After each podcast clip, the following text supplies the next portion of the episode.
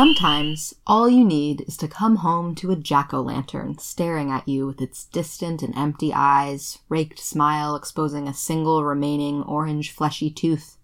Shine, my creation, shine! Welcome to the Nature of Phenology, where we share the cycles and seasons of the outdoors. I'm your host, Hazel Stark, and this episode was written by Joe Horn. Some of us are more reluctant to appreciate seasonal transitions than others. I, for one, get excited about all that awaits me as the seasons grind along. But there are people I know who detest the changing of the seasons, or perhaps more to the point, they can't stand the thought of summer ending. They long for warm sun on their faces and sandals on their feet. Come winter, they take up a long held New England pastime, complaining about the weather. But these sun loving folks aren't the only ones reluctant to transition to fall and then winter.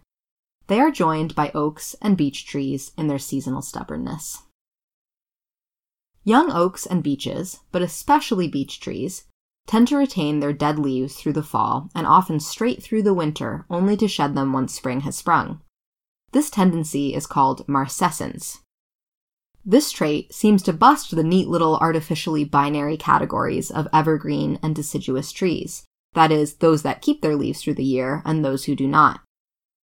While it is easy to observe this pattern and remember, oh yeah, it's those beeches whose dead curled leaves rattle on a winter wind, it is much more difficult to discern why this phenomenon would occur to begin with. It is important to remember that as time cranks on, all organisms are in a race for the survival of their species, so they can pass their genetic code down to the next generation and perpetuate their species. Each individual in a species has a slightly different genetic code that might make it more or less suited for a given environment.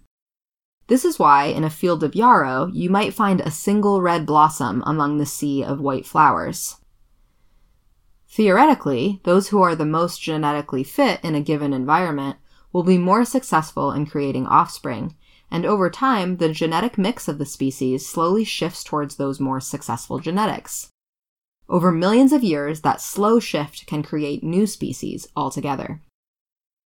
But all this evolution doesn't happen at once, as might be the case for our northern beeches and oaks.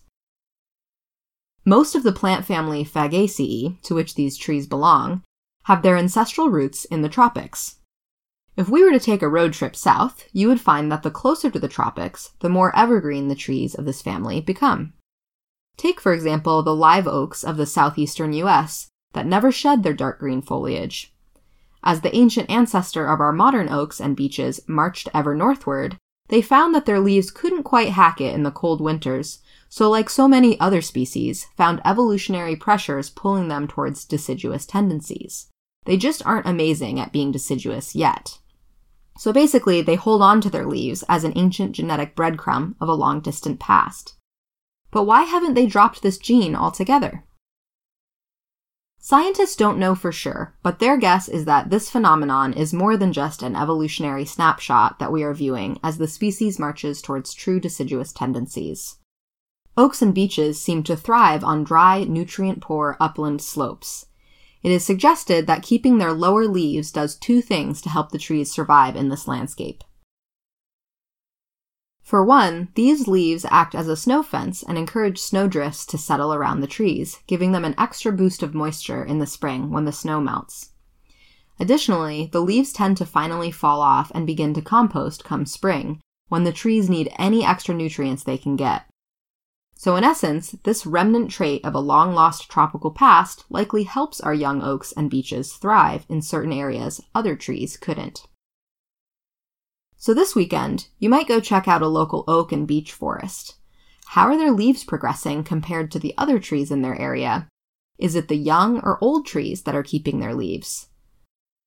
Perhaps if you find yourself feeling rather connected to your tropical evolutionary roots, you might find our native oaks and beeches to be kindred spirits.